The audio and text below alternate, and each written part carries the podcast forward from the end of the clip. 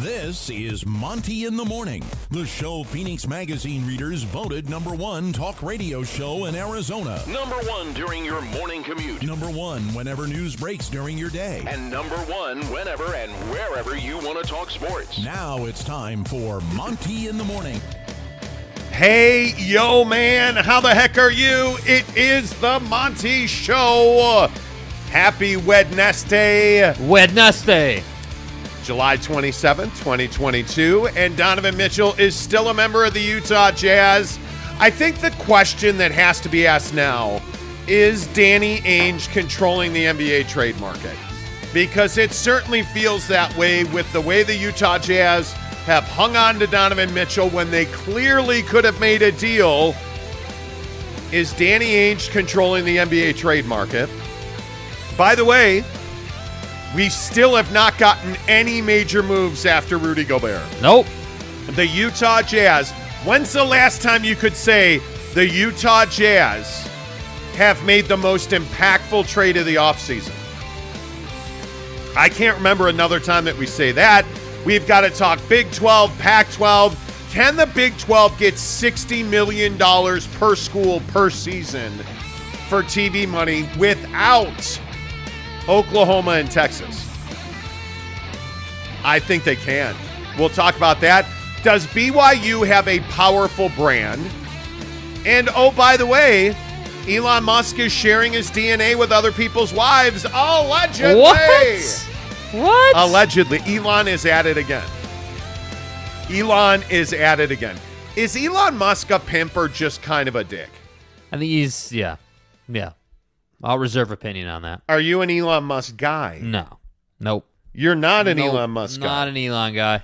Nope. I own Nope. I own a lot of stock and I want to be an Elon guy, but I'm not. We'll talk Yeah. about that. It's National Chicken Finger Day. Oh my God. and I will not be held back from having chicken fingers today. Do not disrespect this most important holiday. Yeah. And it is an important holiday. It is is. Not? I, I, I think it is. I, I, in my opinion, but you know. Uh, all right. Without further ado, let's start talking uh, some NBA hoop.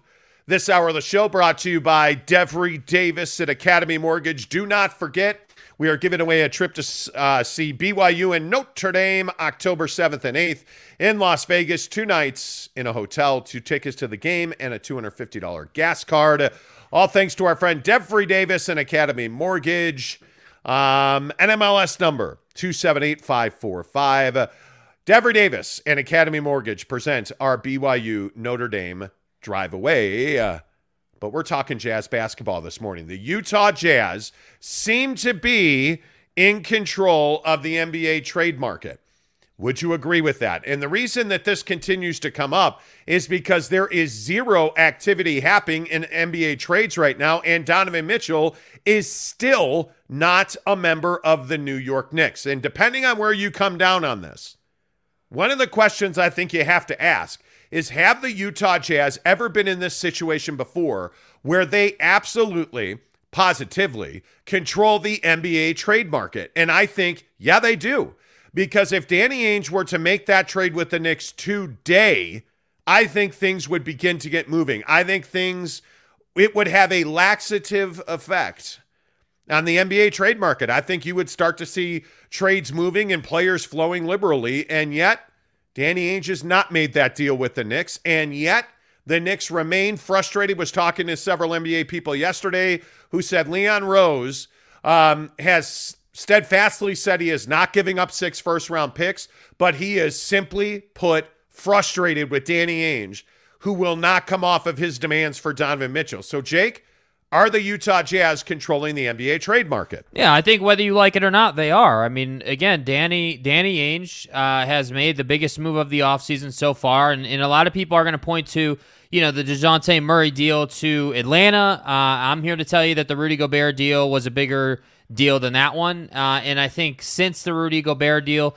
has gone down, we really just haven't had much traction since then in the NBA trade market, uh, in the big picture, if you will. And I think that Danny Ainge, once again, uh, is a wizard at this stuff. He's proving his worth seemingly on a daily basis. And I think if you are the Utah Jazz and you're sort of looking around the NBA landscape, I think you're pretty pleased with what you with what you see and the options that you have. And that's why you know, for me, I'm I'm starting to wonder, you know, if Danny Ainge doesn't just love being in this position, you know, where where you can leverage a team like the Knicks, where you can leverage, you know, Leon Rose and, and that whole organization to build Donovan's value. Because as we said yesterday, and as we've been saying, Danny Ainge isn't going to come off the price of six picks and, and some players. That's that is the bar.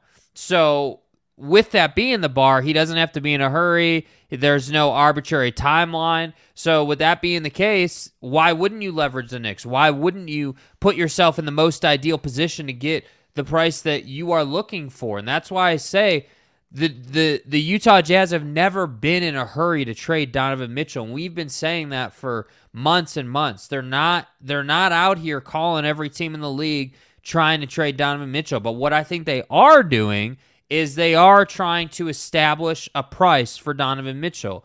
And unfortunately for the New York Knicks and their fan base, I think, in my opinion, Danny Ainge is using the Knicks to gain leverage. And and that's a brilliant strategy to to go with if that is indeed the case. And it's my opinion that it is the case. So it'll be interesting to see. I just think right now nothing is happening. And I don't know what you know what trade is going to happen to sort of light the fire again because it doesn't seem like Brooklyn's traction is there anymore. Just... oh, I I think pretty clearly it's got to be Russell Westbrook and the Lakers. I think that's the trade that kicks all of this off. I think if if if the and and by the way, the Jazz are said to be involved in that. Um, I think you need one trade to get everything going because I think there's no doubt around the NBA today, and I don't know what you think about this, but I think there's no doubt that people are out of patience for Kevin Durant's situation. Like they, that deal, I don't think is is a doable deal. I don't think there is a trade structure in place in the NBA that could see Kevin Durant get moved in a in a reasonable amount of time. Mm. I just think that the the Brooklyn Nets are in a position where I don't feel like and what's the right way to say this? I don't feel like the Brooklyn Nets are willing to take a a, a, a write down on Kevin Durant.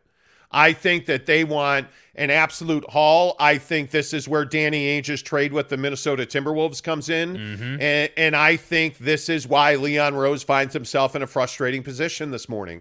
Because if you're Danny Ainge, why would you take anything less than an absolute haul for Donovan Mitchell. I mean, he's a guy that's in demand. There are at least half a dozen teams around the NBA that we know of um, that have have expressed interest. And I, I will again tell you from what my sources at the Jazz are saying is that there is no doubt it is the Knicks. And if a if a trade for Donovan Mitchell happens before training camp, it, it's going to be to the Knicks. And I'm not saying that does happen because frankly, I think at this point there is there is a, a pretty common belief that this deal is not going to happen, uh, at least not before training camp. Um, and I think that in all likelihood, Donovan Mitchell goes to camp with the Jazz, and I think Don will be just fine with that because I think Donovan Mitchell understands that there's a lot of proving that he has to do here. And I think when you look around the NBA, if we're talking about deals that could get done or what deals more likely to get done, I don't see Kevin Durant getting done anytime soon. I don't see Donovan Mitchell happening anytime soon. I think Russell Westbrook could happen in the in the next couple of weeks. And I think that starts to open things up because the other thing you have to remember is the Jazz have a hell of a lot more business to do than just Donovan Mitchell. Yeah. They have they have got to go out and find depth at the five. There is no question about that. Um, you've got to figure out what you're doing. Are you going to bring a guy like Hassan Whiteside back to this club? Does Hassan Whiteside want to come back to this club? Can you bring Rudy Gay back into this locker room? There, there seems to be a lot of dysfunction around Rudy from last year. So the question is: Is Rudy Gay still a viable NBA player? It wouldn't feel like it on a on a rebuild, right? So is Rudy Gay a guy you're moving down the line? Certainly, Bojan Bogdanovich is a guy that you could trade multiple times today if you really wanted to do deals, right? Mike Conley, I don't think Mike Conley has very much trade value at all. Talking to sources around the NBA, there is some doubt whether Mike Conley draws a first round pick. And I frankly would not value Mike Conley at a first round pick. Mm-hmm. So when we talk about the Jazz and getting deals done, I actually think the Jazz could do three, four deals in the span of an hour if they really wanted to. But why would they do that? When the minute that they make a trade, the minute that they trade Bojan Bogdanovich, they they lower their ability to be a third team in a deal. So at some point, somebody's going to have to cave, and the Atlanta Hawks are going to trade John Collins. Um, you know, the the the Brooklyn Nets are going to trade Kyrie Irving to LA. Something like that is going to trigger a, a, a landslide of trades. And I, Jake, I think I think Russell Westbrook could be the first guy in that in that that cycle. Yeah, and it wouldn't be surprising if it was. I mean, the Lakers are usually in in the middle of a lot of different things, um, but I, I think that.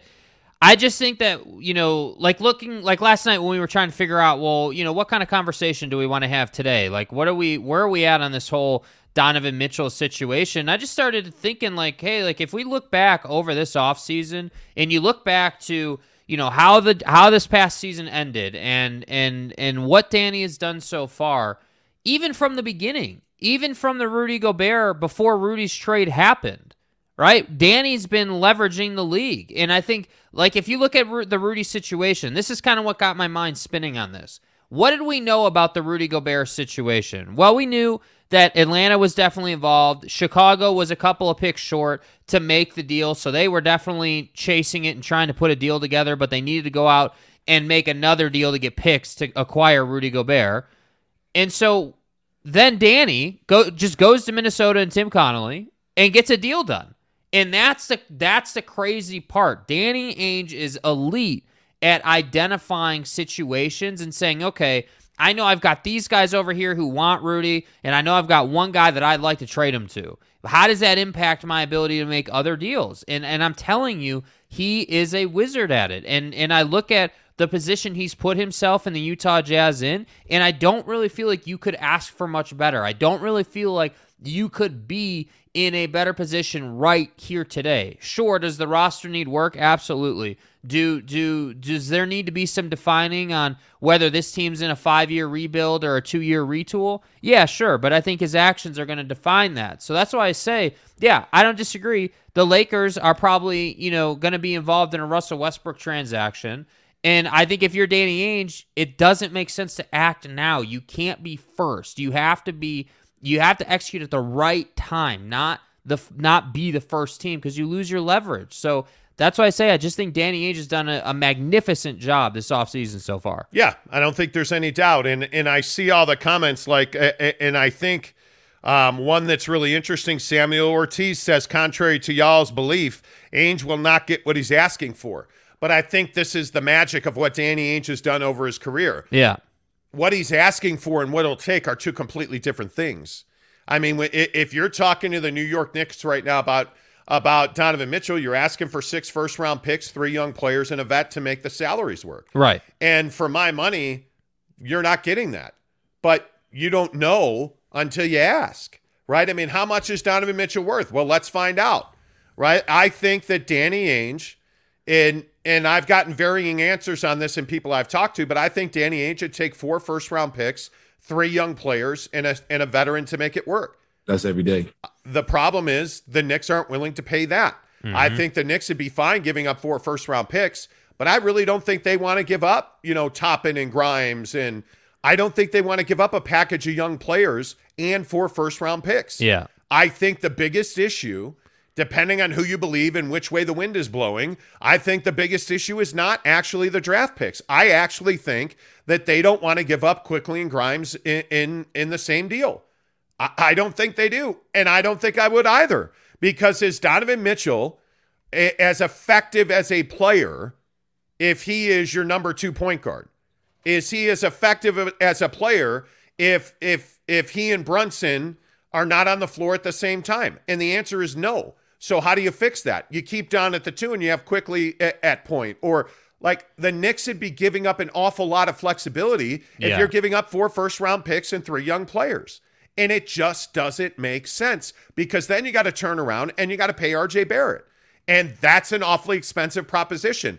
on top of what you're already paying Jalen Brunson, on top of what you're already going to be paying in in a perceived trade to happen in Donovan Mitchell, it just doesn't make a lot of sense. So to your point of Danny's not going to get what he's asking for, it's not a matter of what he's asking for, in my opinion. I think it's much more a matter of what he's willing to take. But and I you- think he's willing to take four picks and three players. And and I and I agree with all of that. And and that and that's kind of the point I've been getting at here this morning is that okay, great. If it's not a problem, the Knicks aren't ready to step up to that price No. right now. Danny's cool with that. Danny is trying to say, hey, great. I'm going to ask for probably more than Donovan's worth.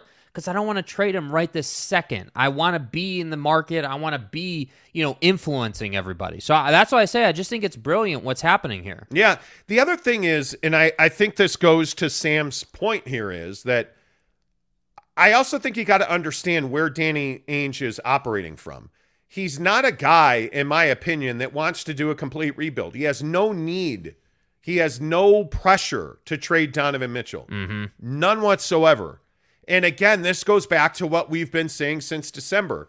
They're going to build this team around Donovan Mitchell unless somebody shows up and blows their socks off with a trade offer. Mm-hmm. Because the other thing you got to remember is this is still a team that largely has its offensive components from last season. I think they would love nothing more than to add Quickley and Grimes and Toppin and four picks. I, I have no doubt about that. But if this team shows up to training camp, and let's let's guess that they've traded Bojan Bogdanovich. You trade Bojan Bogdanovich, you add a five. This team is not going to struggle to score points. It's going to struggle to stop people from scoring points Y'all feel me? because you're going to play an awful lot of young guys defensively. Mm-hmm. And until Donovan Mitchell shows that he's a much more willing and able defender, he's not a very good defender at this point. They're going to score points. The question will be can this Jazz team stop people? So it's not as though they're desperate for for offensive talent. They got to get a big and they got to get better defensively. That's the truth about this team. They're going to score points in bunches.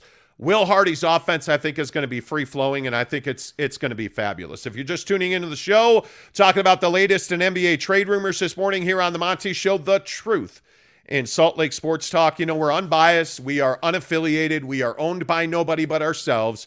So you're usually, when you're here, you can count on us giving you the hard truth about your teams. And the truth is that Danny Ainge right now, I do think is pulling the strings in the NBA trade market. Let's let's get your thoughts. Uh, Adrian Harrigan says, "Who knows? Never underestimate the heart of a champion. Ainge knows what he's doing. He's going to make us a contender again here in the years to come once all these picks start panning out."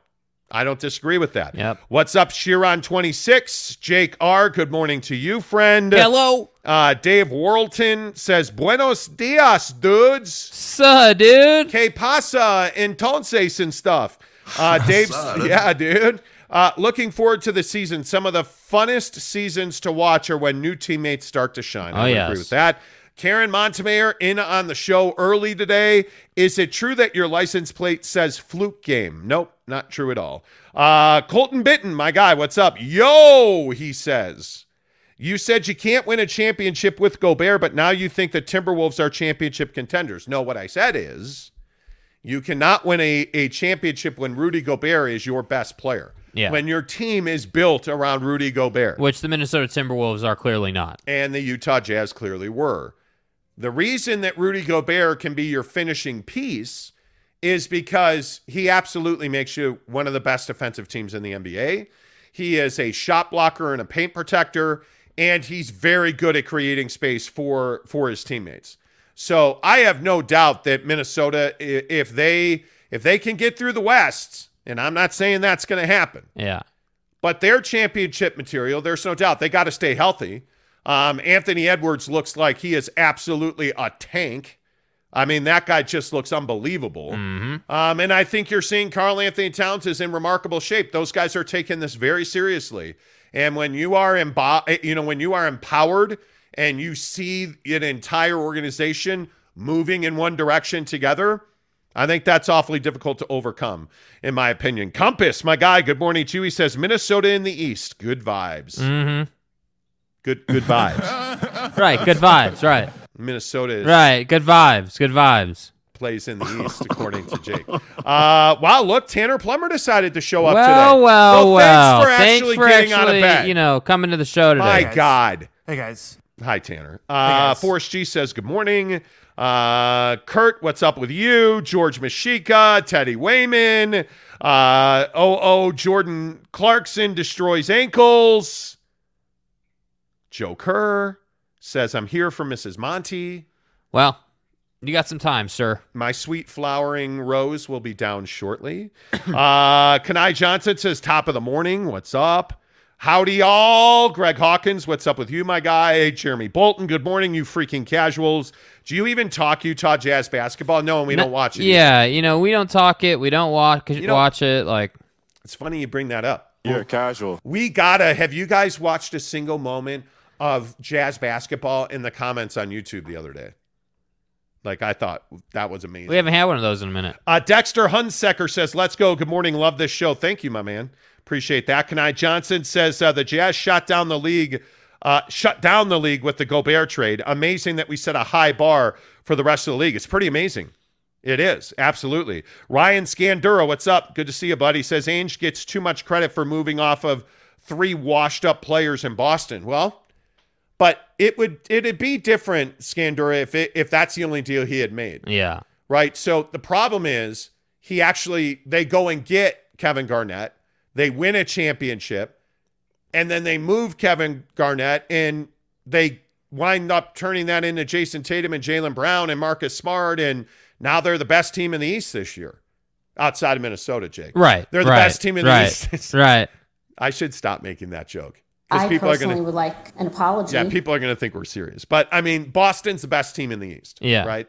So I think Danny doesn't get enough credit for the job he did in Boston. I, I just think that you know, obviously the moves in Boston were controversial. You know, a lot of people Yeah. don't like them. A lot of people, you know, do like them. You know, my personal opinion is they were ballsy moves. If I'm being honest with you, like I think that th- those were not easy moves to make. Those were high leverage, high risk, high reward type type moves, and they worked out. And that's why I'm saying like that's kind of where my belief stems from with this whole Utah Jazz New York Knicks situation. Would anybody be surprised if Danny Ainge came out of this whole situation having won the trade, having the Jazz back in the playoffs in in two seasons? Yeah, Like, would yes. anyone be surprised? Well, no, they wouldn't because he's done it before. exactly right. I, I think that's nail on the head. You're exactly right. I, I I just think your track record speak vol- speaks volumes about the work you're going to do. Yeah. And when when you have the accomplishments of a Danny Ainge, I just I, I think it speaks volumes about what we can expect going forward. Mark Barrington gives us ten dollars ten dollars Australian. What is that? Seven dollars American. Says been watching from Australia for the past few weeks. Great to be able to hear some jazz talk every night. Keep up, keep up the great work. We have a lot Thanks, of man. listeners in you. Australia. Uh, Mark Barrington, appreciate you, man.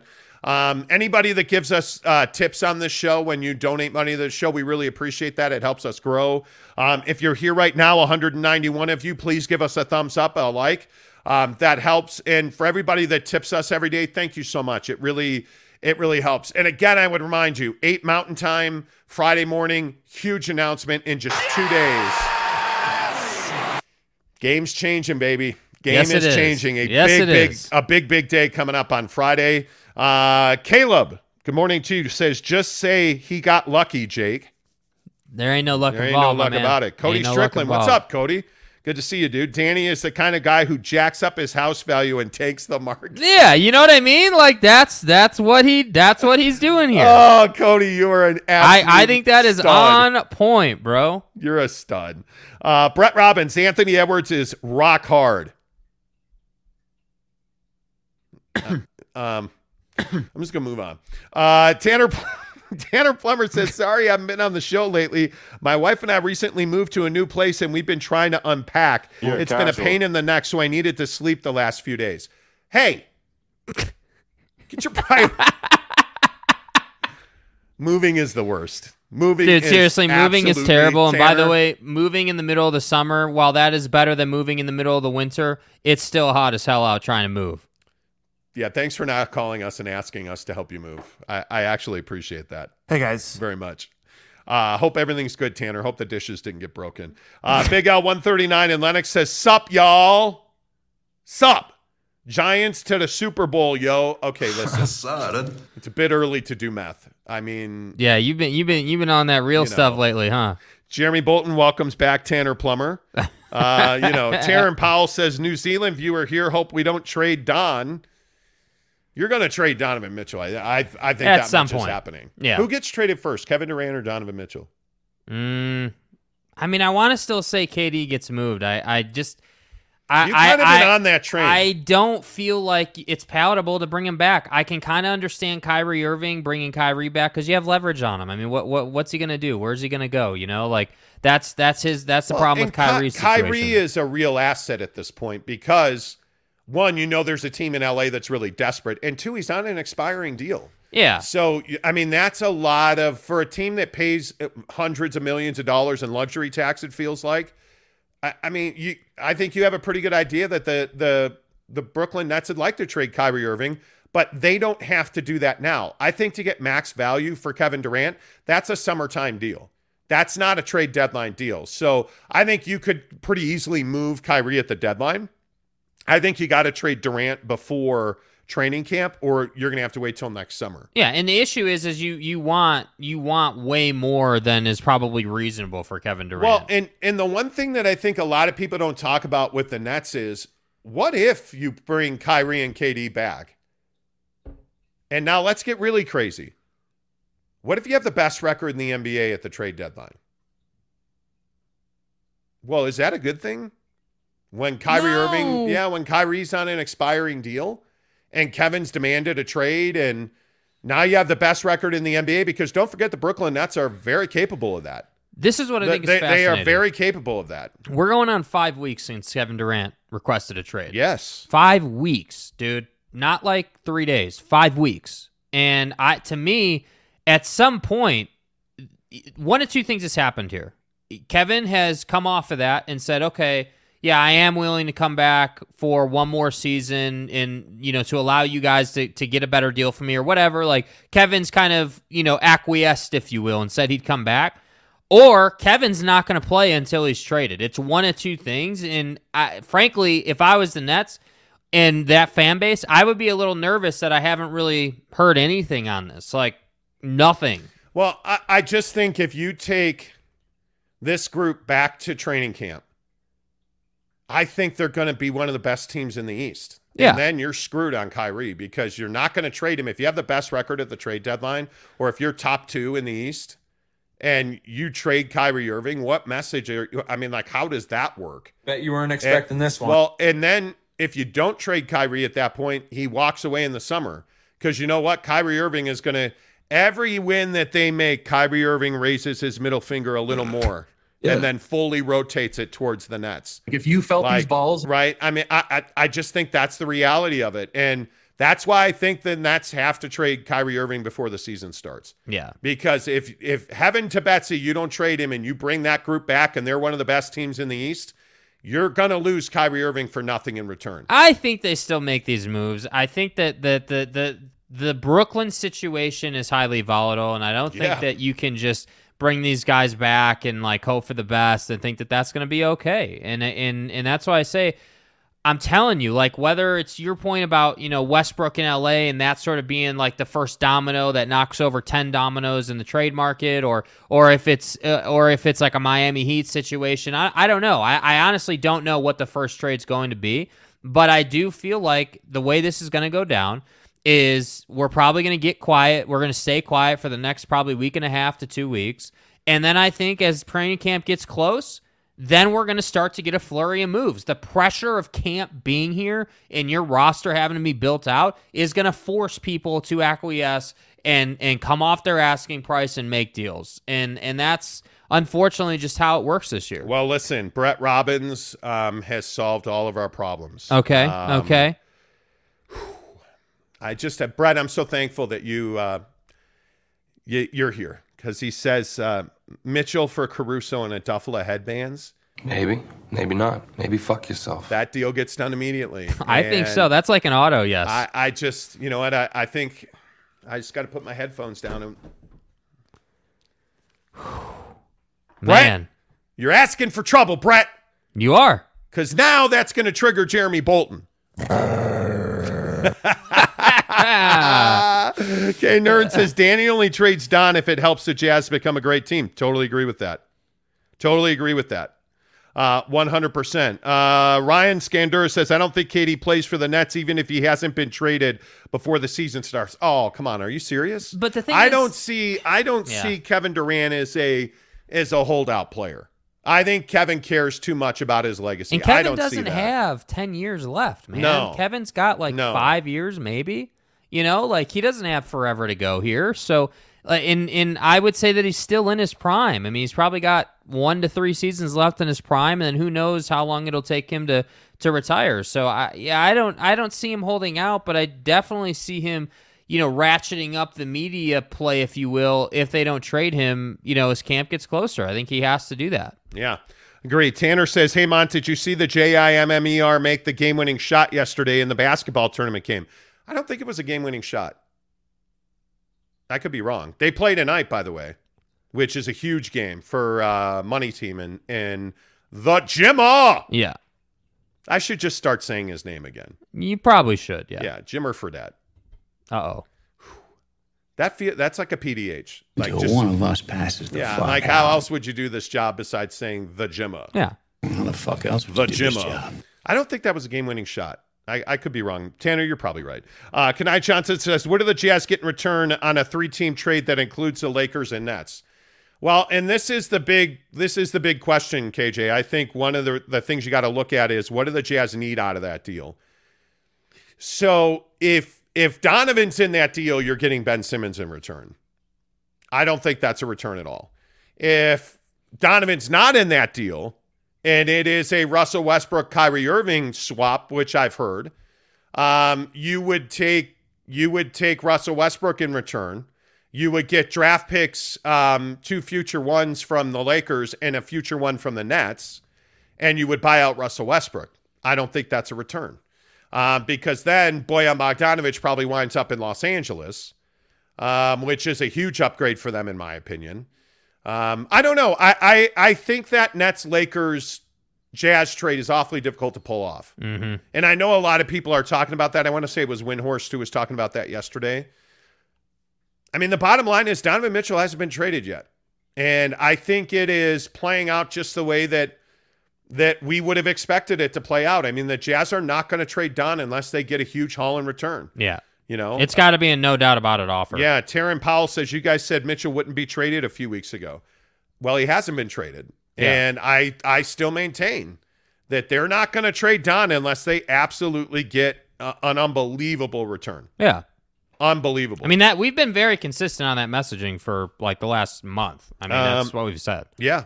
Yeah. Hibbs says, uh, holy crap, 6,000 followers already. Y'all going to hit 10K by the start of the regular season. Dude, we're working on it, man. I'm Hey, telling man. you. Hey, again, be here Friday. Trust, just trust me. Be here Friday. Friday's a pretty Trust big day. me, We're not dude. even hyping that. Like, Friday's a pretty big day. Like it is. Yeah. Eight Mountain Time. Big announcement coming Friday on the show. You're welcome. Um, it's it's going to be remarkable. Here's the deal. I'm the best there is. The next six weeks, two months on this show are going to be crazy. If you ain't first, So you're last. you know, um, and again, I want to remind you, uh, everybody just tuning into the show, we are sending two listeners to see BYU and Notre Dame in the Shamrock Series in Allegiant Stadium in Las Vegas. Uh, you get two tickets to the game, two nights in a hotel, and a $250 gas card to get you there. And it's all courtesy of our good friend Devery Davis at Academy Mortgage, NMLS number 278-545. Devery Davis and Academy Mortgage are equal housing lenders. And I just got to tell you, with the way that the real estate market is working right now, there's absolutely value in the market for you to be had. Um, but you got to be a cash buyer. And whether you have, let's call it $400,000 to buy a house in cash, you have it because when you go to Devery Davis, he makes you a cash buyer. And the thing is, you hear all of these guys say, "Oh, we're the we're the mortgage guys. Hey, we're but." You don't want a big team of people that look at you as a commission check, that look at you as a number. When you go to Devery Davis, you're dealing one on one with the man. And the reason that you get such a high level of service, and when I say that, a high level of service, take my advice on this. He's done three mortgages for me and my family. He's done mortgages for just about every one of my friends. Mm-hmm. Devery Davis gives you that personal service. You can call him, you can text him anytime you want. When you have questions, when you eh, listen, when you're out in the market and you're looking at houses, simply text Devery Davis an MLS number and he'll tell you, "Hey, this is what it is. This is what you're you're eligible for. This is what we can do. Hey, how about this program or that program? Can't do FHA, got to go conventional." Like all of those things that you need to make a quick, educated, informed decision when you buy a home. Devery Davis is the guy to do that for you. That's why you need to call him today. 801 543 9666. 801 543 9666 for Devery Davis and Academy Mortgage. NML, NMLS number 278545. And just call Devery today and say, hey, I heard about you on the Monty Show. Thanks for supporting the show. By the way, I don't think I could buy a house because I can't afford a down payment. Because Devery's going to tell you, hey, there's a program to help you with that. Mm-hmm. You want to buy a house, but you don't think you have the money to, to afford a down payment? He's got a plan. Call Devery Davis, Academy Mortgage, today. 801 543 9666. NMLS number 278 545. Devery Davis and Academy Mortgage are equal housing lenders. If you're just tuning into the show this morning, great to have you here, all 234 of you. Give us a thumbs up right now. We're talking about the latest headlines in the uh, NBA uh, trade market, free agency, etc. Coming up here in about 10 minutes. We will get you the latest on the Pac 12 and the Big 12. And wait until you hear what Big Ten Commissioner Kevin Warren said about essentially Oregon joining the Big Ten. I saw it. Yeah, it's pretty amazing. And one of the big questions we're going to ask here in about 10 minutes is what is BYU's brand power? Does BYU make the Big 12 a better conference? That's coming up in 10 minutes. Let's run through some of your comments here on the NBA. Uh, Brett Robbins says, Real talk, Jazz fans, do we want Quickley Reddish, Grimes, and six picks? I'd rather have Mitchell, even if New York did want to do that deal. Oh, man. Give me that opinion, boy. Give me that opinion because I can't say I disagree. Can't say I disagree. I am, and I think I've said this before, but I am 100% Team Don. Yeah. I don't believe the Jazz should trade him. Whether they're rebuilding, retooling, I don't care what you want to call it. Donovan Mitchell is the prototypical NBA stud. And my opinion is he's going to come out a better player this this year than he was last year. And I think he's going to score 30 points a game the first half of the year. I think he's going to be an all-star. I think he's going to he is really going to push for for second team all NBA. I'm for real. I think he's going to be a huge impact player for the Utah Jazz. I would not trade him. If Don's on this team, they have a chance at the playoffs mm-hmm. right now. If he's mm-hmm. not, they don't. And I think it really is as simple as that. And, and for everybody that's saying, well, they won't trade him until after the the All Star game, well, the problem is the trade deadline's before the All Star game. Pack your shit. Let's go. So you either trade him or you're going to hang on to him.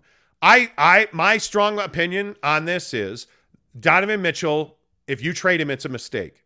You're not better the next day than you were when you had him. Yeah. You should not trade Donovan Mitchell. My guess is at some point they're going to do that because I, I think there's a sucker born every day. Yeah. I think there's pressure on Leon Rose to make this deal happen because Knick fans have an appetite for Donovan Mitchell. He is a New Yorker through and through. I think they want it.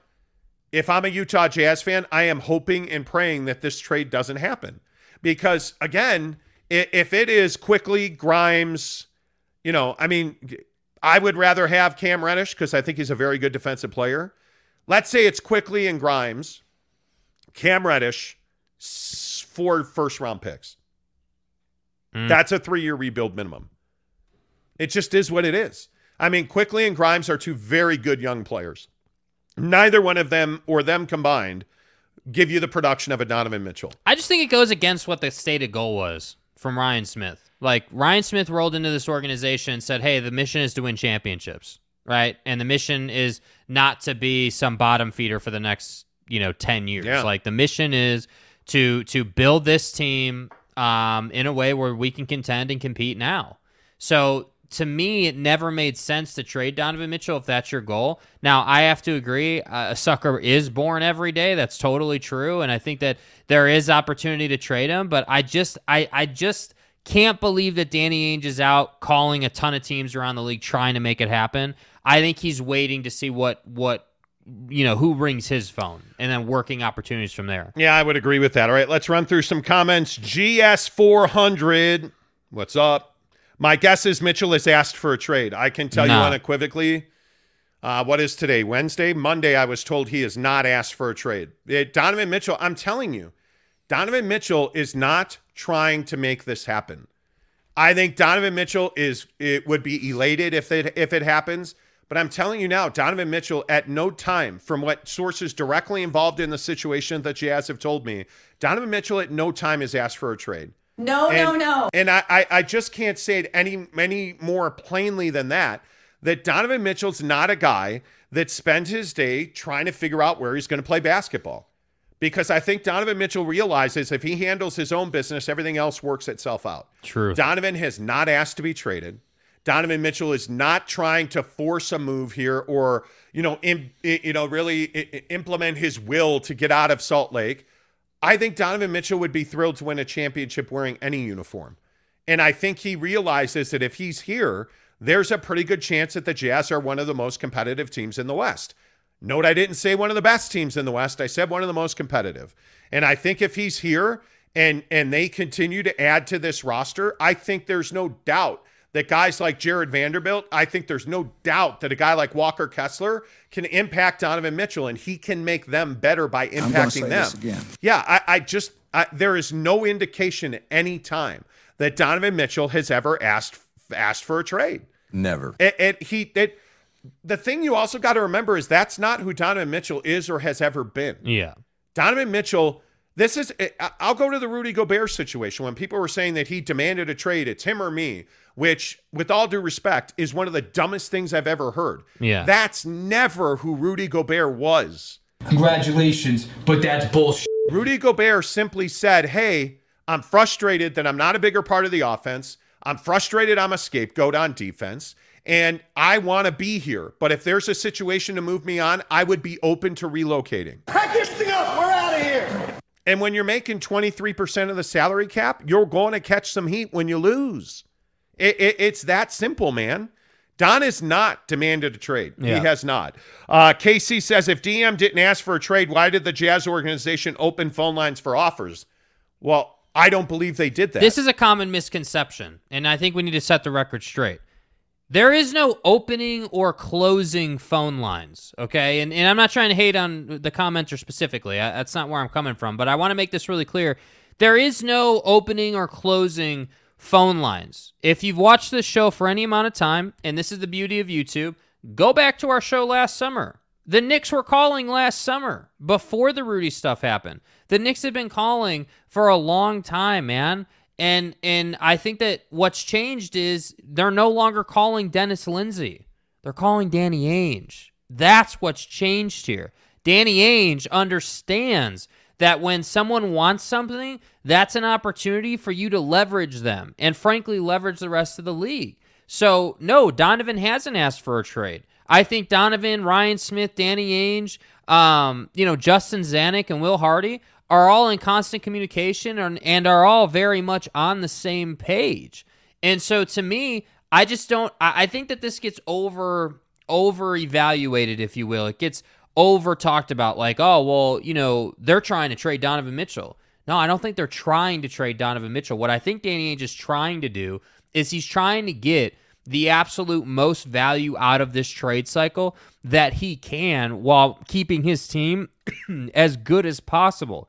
And keeping the Utah Jazz as competitive and relevant as possible would be keeping Donovan Mitchell, in my opinion. Absolutely. And I think that the only way that you trade Donovan Mitchell is if you get an offer that you would literally be stupid to turn down. That's it. Like, that's literally it. And that's why I say Leon Rose can be all pissed off and frustrated if he wants to.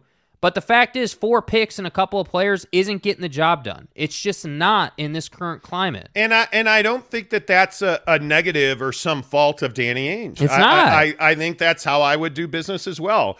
Uh, Travis Bird says, "I'm the biggest Jazz fan around. Ask the former players; they know uh, my name. They know by name me by name, and I can't wait for Donovan Mitchell will be traded. I can't wait. Well, why? What is it that you don't like? Yeah. Uh, John Stredbeck. Is this the craziest offseason y'all ever seen in Jazz history? Absolutely. I think in league history, honestly. Like like when's the last time we saw an offseason where Nothing has Yeah. really happened outside of two trades and Dejounte Murray and Rudy Gobert because that's it. Like, we haven't seen anything. Yeah, totally agree. Jeremy Bolton, I think the only players in the NBA history where the team was never open listen to any deals are MJ, Kobe, and Caruso. Other than those three, have you you have to listen to other teams. It's your job. Yeah, and and I think on Danny Ainge, I, I, you know a, a a source told me straight up he'd be irresponsible. He'd be derelict in his duty. Yeah. If you don't take a call from the Knicks where they're they're having conversations or the starting point of a conversation is six first round picks. Like, you you have to take that phone call. Yeah. I, I it, it has been explained to me that Danny Ainge has never picked up the phone and called a team and said, "Hey, I want to trade Donovan Mitchell." I, I, and I agree. I, I believe that nobody has has ever said, "Well, hey, you know, like it, that." Nobody's ever said Danny Ainge is out here trying to trade guys Yeah. teams called when it got out that the Knicks and the Jazz were talking, and this is the Sacramento thing that I, I don't believe that the Kings and the Jazz were ever seriously engaged in De'Aaron Fox for Donovan Mitchell. Are we clear on that? De'Aaron Fox is not a franchise point guard. Yeah. I don't believe the Jazz ever would have considered that. I don't. I think the Jazz were not talking to the Atlanta Hawks about Donovan Mitchell for John Collins. That I don't believe that was ever the deal. I don't believe that the the the Raptors and um, you know the the Jazz started out talking Donovan Mitchell. Yeah. I think they started out talking Rudy Gobert. But I also don't believe that the Raptors have what it takes to get the deal done. By the way, I do want to correct. I did misspeak yesterday. The Raptors do have their future draft capital. But I don't think they have a, a Quickley top in Grimes trio to package in a in a trade because they're not trading Scottie Barnes. So I don't know, man. I, I Jeremy, I think you're exactly right. But do you see what's happening? And I'm just going to keep emphasizing this. So Danny gets one call from the Knicks at a, at, at the right time, and it somehow, some way, huge air quotes leaks out to the media that the Knicks and Jazz are talking, and now you've got like eight teams calling Danny Ainge. That's precisely what Danny Ainge wants, man. Like it's a perfect scenario. Yeah. Uh, NY Jazz fan says it's hilarious to see Andy Larsen actually watching your show. He writes things trying to clap back, childish and hurt. He isn't the go-to jazz source. I look, I don't, I don't dislike Andy. Andy and I disagree pretty regularly on on things, and I. Eh, I don't have a bone to pick with Andy Larsen. I don't know. Andy and I have never met. I this Andy Larsen thing, uh, the only thing I have ever disagreed with Andy on is the way that he's gone about reporting things about Donovan Mitchell. And he has been called out repeatedly by Don. I don't know Andy. I have no idea if he's in his mom's basement. Somehow, when you're the beat writer for the Utah Jazz, I'm guessing he can afford a mortgage. I mean, that's a He guess. should call Devery Davis. He probably should call Devery Davis. yeah, he should call Devery Academy Davis. Mortgage, but Yeah, you know, obviously. I mean, Um, come on. it is what it is. The media in this town is owned and operated by the Jazz. Yeah. The media in this town is owned and operated by BYU, yeah. by Utah. There's one show that is independent and unbiased, and you're watching it. That's Hey, it. I mean, I don't have a bone to pick with Andy. I, it- it's something that, frankly, if I can go back, I probably would never have brought him up on this show because we hear about it on a regular basis. I'm sure that Andy Larsen's doing the best job that he can do. Yeah. I, I, I have no doubt about that. Uh, Brett Robbins says dollar store James Knight. Okay.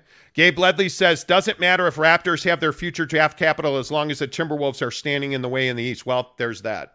Yeah. I- Gabe, I think I mean, that's exactly that's right. the best point you could have made. You know what I mean? By the way, cool thing for Gabe Ledley last night. Yeah, really Gabe cool, Ledley is a Phoenix, Arizona guy, and Gabe's son is kind of a, um, you know, he's frankly built after his dad, so he's an athletic prodigy.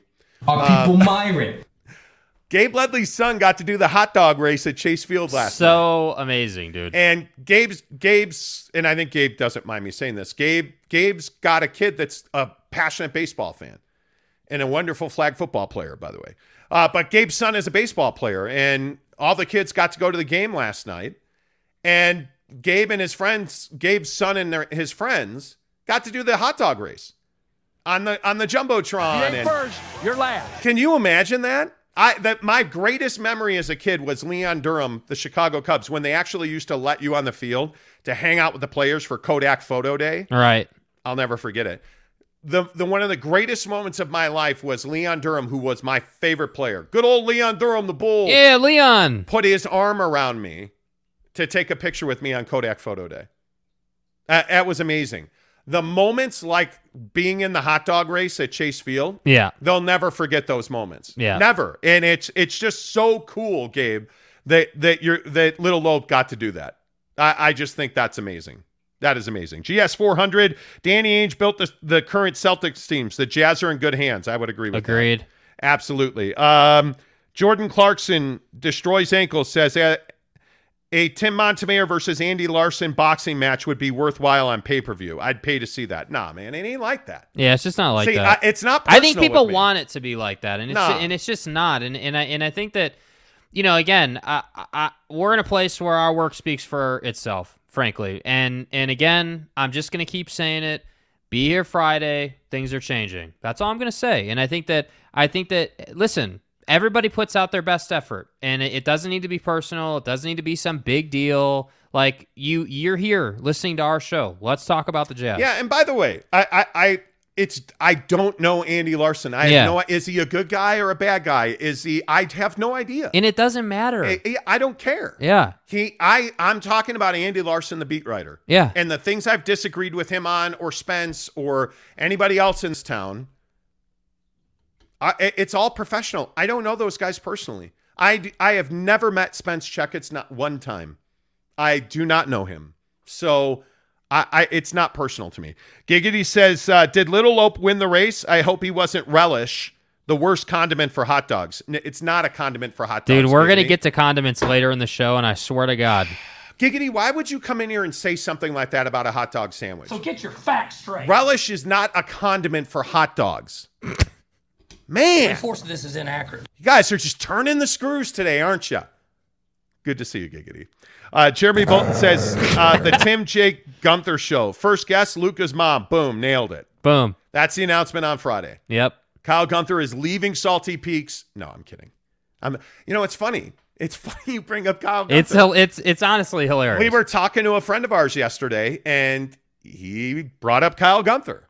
I have no. I, I honestly, I think you or Jeremy Bolton is the one who said he saw Kyle Gunther at Salty Peaks. which by the way is a great store. Yeah, I love Salty Peaks. Yeah. Um, I don't know what Gunther's doing. I have no idea. I, I hope he is well. I have no idea what Gun- Gunther. Somebody asked me yesterday, like, "Hey, what are you guys doing? What's he doing? Where's the where, Where's Gunther?" I have no idea where Gunther is. Uh, Greg Hawkins. LOL. I'm eating a Chicago style hot dog right right now. God, Relish rules. dude, you Okay. It's 7:22 Mountain Time. I haven't had a damn thing to eat in like 12 hours. Yeah, and I'm you're starving you're, right you're now. out here talking about hot dogs. But Greg Hawkins has a little different of a palate. Like he's more refined as a foodie. Mm-hmm. He is. is a tasty burger. He, he's a little more refined. Thank you for the tip, Greg. Appreciate it. James Knight. Andy's a good guy. Caught up with him when he was down here from for Australia versus USA exhibition game. I'm sure he is. So that's what I mean. Like it's just not like I think in this I feel like happens in the media all the time, not just here, but like just generally speaking, big picture.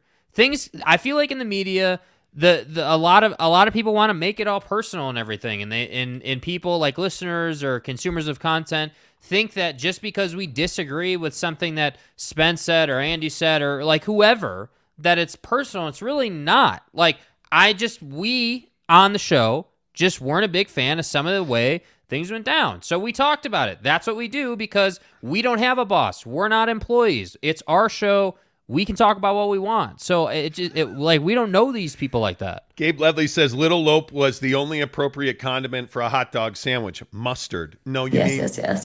You mean ketchup. He was mustard. Would have been walking home if he chose ketchup. what? Again, I'll die on the hill of ketchup belongs on a hot dog. And it's National Chicken Finger Day. And I'm telling you now, if you come in here at the end of the show and say that ketchup belongs on chicken fingers, Because I'll drop that motherfucker. don't. Don't. Jeremy Bolton says, I wouldn't say Greg Hawkins' palate is refined. He likes blue cheese. Ooh, good point. Oh, he don't know nothing. Good point. Good point, Jeremy. Appreciate you saving me on that. Uh, all right, couple more, then we go to Big Ten, Big 12. Uh, Force G, don't forget we got uh, first for Buckets O Bench. Yeah, you did. But do you see Yeah, you that did. again? See, this is my point. Danny is doing a wonderful job. Like a first for buckets o bench, all that draft capital Yeah. for Rudy. What's next? I'm telling you, he's cooking something, man. Yep. Rants, uh, good morning, too. He says, maybe play in the West is getting better. Blazers got better. Everybody got better. The West is like. deep as hell, dude. Everybody, I mean, Denver's better. Minnesota certainly is better. Golden State's better because they haven't made any trades. Yep. Uh, I have to think. I know, Phoenix I- is I- just as good, I would think. Well, I was going to say the Clippers are better, but I, we need to see them on the floor. If the Clippers are healthy and Kawhi and PG are there, they're better. Yeah. I don't know what the Lakers are going to do. I still maintain if the Lakers are a, a healthy club, they're the best team in the West. I, I, with with LeBron James, the mid range shit that he's showing off, excuse my French, the mid range game that LeBron James is showing is unbelievable. Right. I mean, it, it, the work that he has done, what you saw LeBron James do at the Drew, dude. I, I mean, he he's doing things now better than he has done them in the last five years. How is that possible? How is his vertical larger than it was in the past? How is his ability to shoot the three, to shoot free throws, to hit the mid range and dunk on dudes better than it was two years ago? I, if they're healthy and if street clothes Anthony Anthony, Anthony street, Street clothes Clothes Davis. Davis. If he's healthy, I'm telling you, they're one of the best teams in the West. Uh, they just are. I'll believe it when I see it. Kanai Johnson, KJ says, did the Jazz get better or are we still waiting to get better? They're waiting to get better. Yeah. Uh, Giggity says, uh, at Ryan's uh, Scandura, you know who puts ketchup on chicken fingers? My two year old nephew. You don't put ketchup on, please. Please don't. Don't. No. I'm not, no, not now, not yet. Caleb says, uh, with you on that, LA hasn't gotten a fair shake since 2020. Yeah. I think that's tough. All right. Uh, final uh, comment, and then we talk football. Jeremy Bolton, speaking of regrettable decisions, relish on a hot dog. I went to Chipotle last night and I regret, regret hello? I regret my life choices. Mistakes were made. Me and the porcelain god became very close. Oh no. Did, did that drop always stifles me. Every single time you play it, that dr- that drop stifles me. Oh. Jeremy, did you get? Oh, you're gonna have to tell that story now. You're gonna have to. Uh, Teddy Wayman, the Lakers might be a playing team if they stay healthy. They don't have. They don't play any defense. N- not wrong. not wrong. You know. Uh, Jordan Clarkson again says Jeremy Bolton try Italian Village. Nah, bro, I'm fine.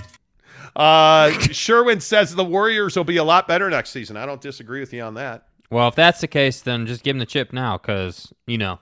I don't disagree with you on that. Um, all right, let's switch gears. Don't forget to give us a thumbs up, uh, please, if you're here right now. Let's talk some uh, Big 10, Big 12, Pac 12 destruction. Yeah. Is Oregon headed to the Big 10? I want to play this sound from Big 10 Media Day yesterday um, because I think it is really meaningful what Kevin Warren, the commissioner of the Big 10, said. He's not going to name Oregon by name.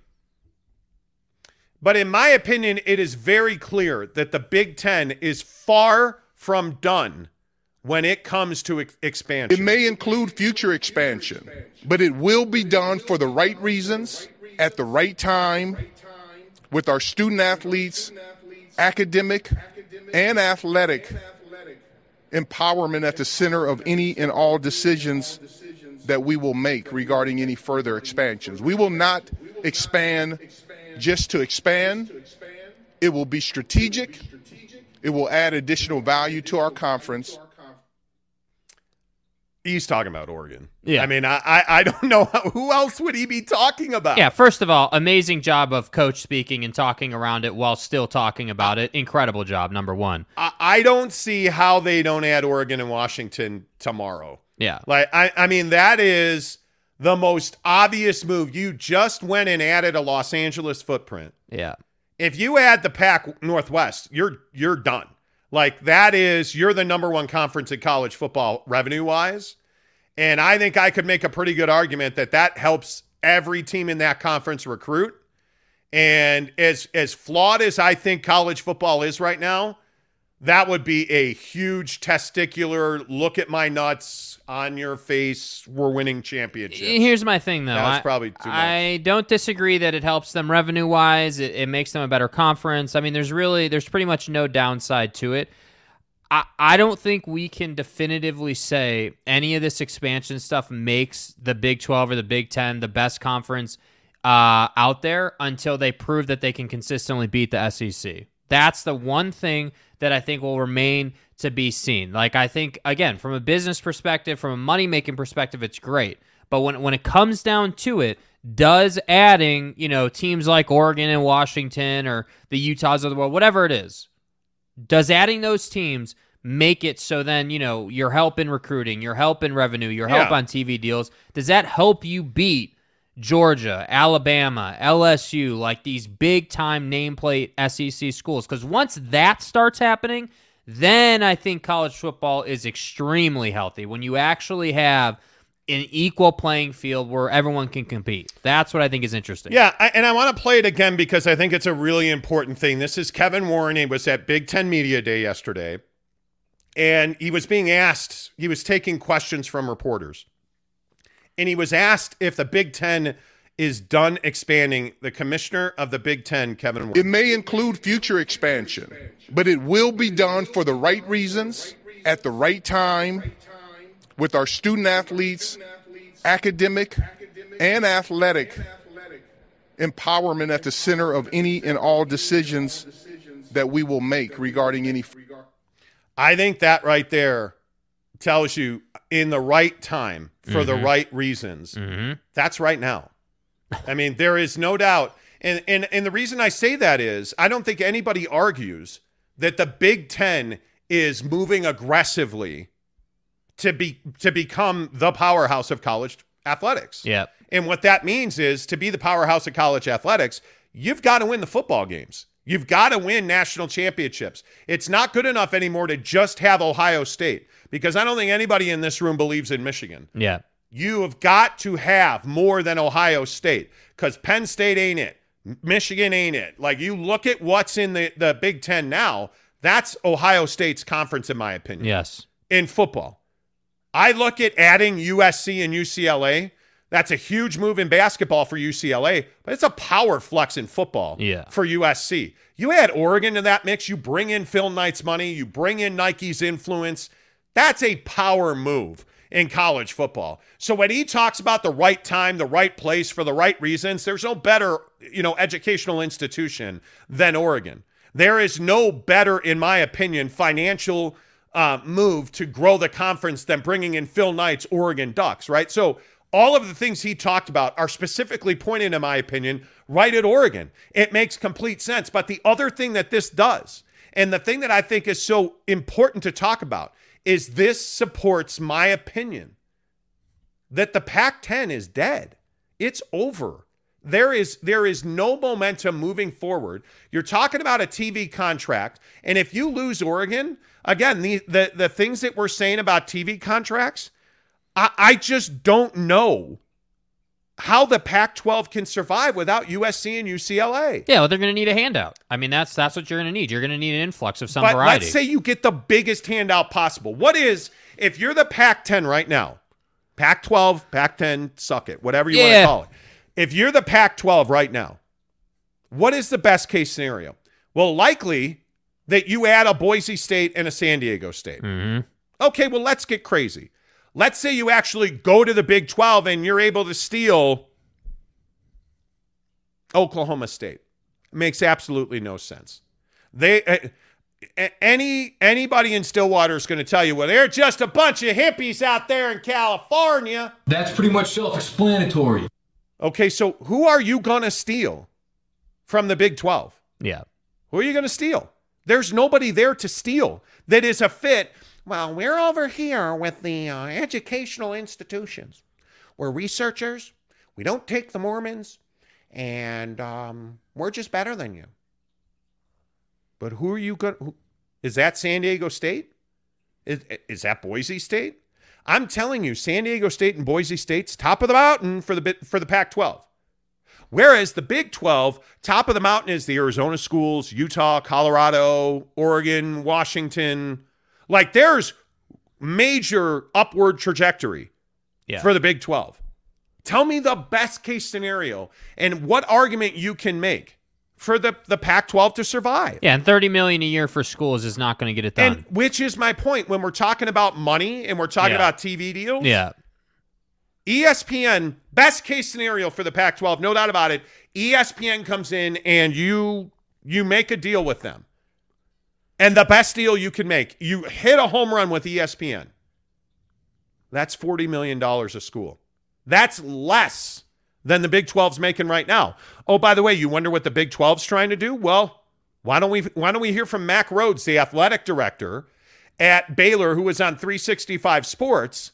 Listen to what Mack Rhoades, the athletic director at Baylor, who, by the way, is already on the record saying, hey, we are going to aggressively expand and grow our footprint. Yeah. He had, the athletic director at Baylor has said, we're going to grow, we're trying to expand. Listen to what he said when 365 Sports asked him about a potential TV deal. I am really optimistic that we will be same level in terms of the last year of the of the Big 12 con- contract or or better. Um, I I do believe that, and and that's with with 12 members rather than than than 10 members. What did he just say right there? He never said the words Texas or Oklahoma. He never said that. He said with 12 teams instead of 10. Mm-hmm. So what did he do right there? He took Texas and Oklahoma out of the conversation and he injected BYU. He injected Cincinnati, Houston, you know, Florida. Uh, like he injected their coming institutions, the, the schools coming into the conference, right? So you start to get this idea that okay, well, they're at forty-six and a half million dollars per school now. Third in third in college athletics, not good, but not bad. Right. With 12 schools, including BYU, they're going to get to $60 million. Facts. And again, if they if if the Big 12, and I'm going to play this bite again here in a minute, if the Big 12 does that proposed TV deal with Notre Dame, where Notre Dame stays independent, and I think this could be best case scenario. Yeah. Notre Dame stays independent. But you have a situation where you have a Big 12 game before Notre Dame football and after Notre Dame football on NBC and all of the NBC family networks. So USA Network, the Cock, Peacock, you know, streaming app. Like, so you're getting major TV and you're getting major streaming. What if that deal's $75 million a year per school, which teams have surmised it would be? Mm-hmm. Now you're not so far behind the Big Ten. Now you're not so far behind the SEC financially. And oh, by the way, now all of a sudden, teams like Washington and Oregon are open for a conversation. Teams like Arizona, Arizona State are open for business. They're Yep. they're open for a conversation. Money talks. And my point is, the Pac-12 can't even get at the, a seat at that table. Oh, BYU, they just, you know what? This is Pac-12 country. Just go look at that billboard. What does that mean anymore? What does that mean? It doesn't mean anything. So again, listen to this bite. Mack Rhoades, the athletic director at Baylor. Keep in mind, right now, today, I believe the number for the Big 12 is they make $46.5 million per school in their TV deal. I am really optimistic that we will be same level in terms of the last year of the of the Big 12 con- contract or or better.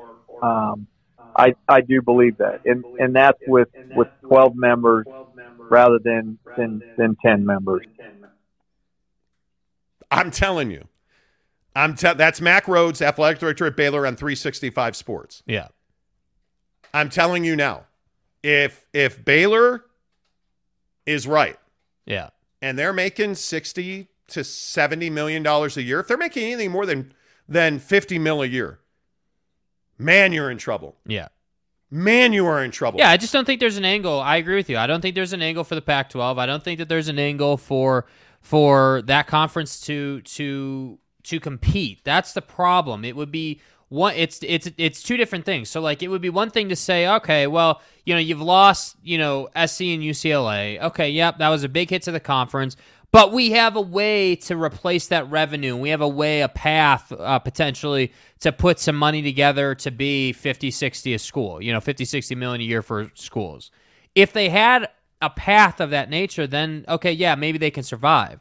But because you don't have a path, because there are no obvious replacements, because you can't get schools from the Pac 12 to, or schools from the Big 12 to come to the Pac 12, where else are you going to go? And that's why I say, this the only option in my eyes is a merger, like of major variety, like the Big 12 and the Pac 12 just coming together. That what that to me is your only path here. Or obviously just dissolving the conference uh, altogether, having the bottom feeders go to the Mountain West and having these nameplates like I've been talking about going to the Big 12 or the Big 10. Yeah, and I, I think one of the other conversations you've got to have here is how much leverage does BYU have for in favor of the Big 12 because it's interesting that a lot of Pac 12 supporters and a lot of Utah supporters specifically are talking about like Utah Pig Bus is a guy I love following on Twitter. Mm-hmm.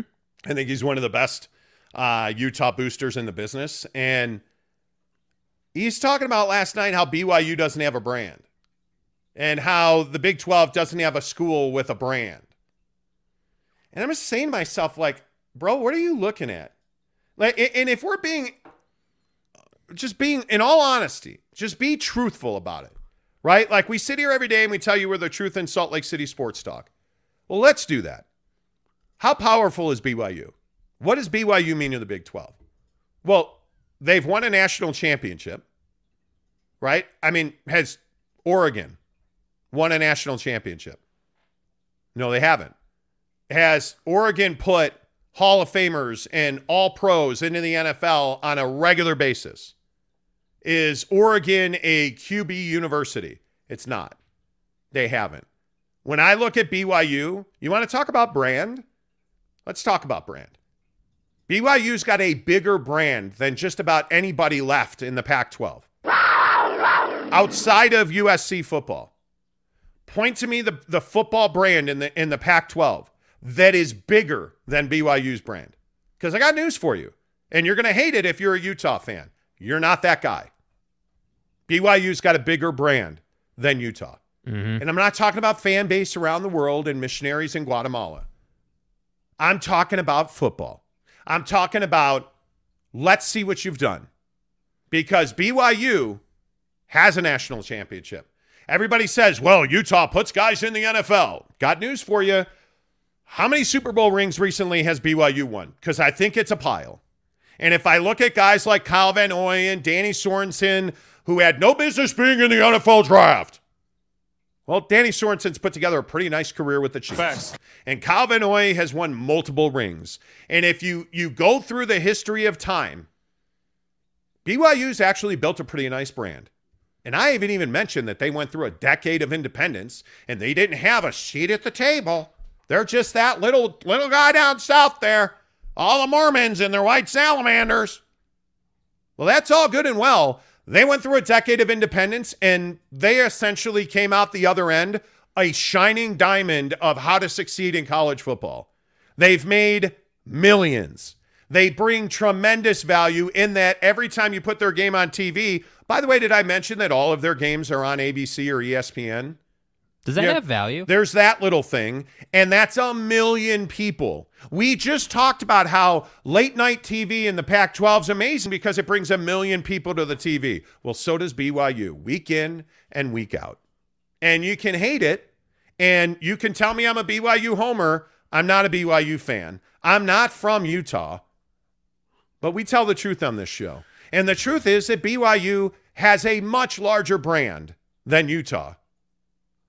And I think they're just as big and they have more leverage here now today than just about any other school. And the only one you can argue is Oregon. And I think BYU, their track record of success, a national championship, Heisman Trophy winners. Like you can go up and down the list with Hall of Famers like Steve Young, Super Bowl champions like Kyle Van Noy. You have arguably the best linebacker in football. They put guys in the NFL.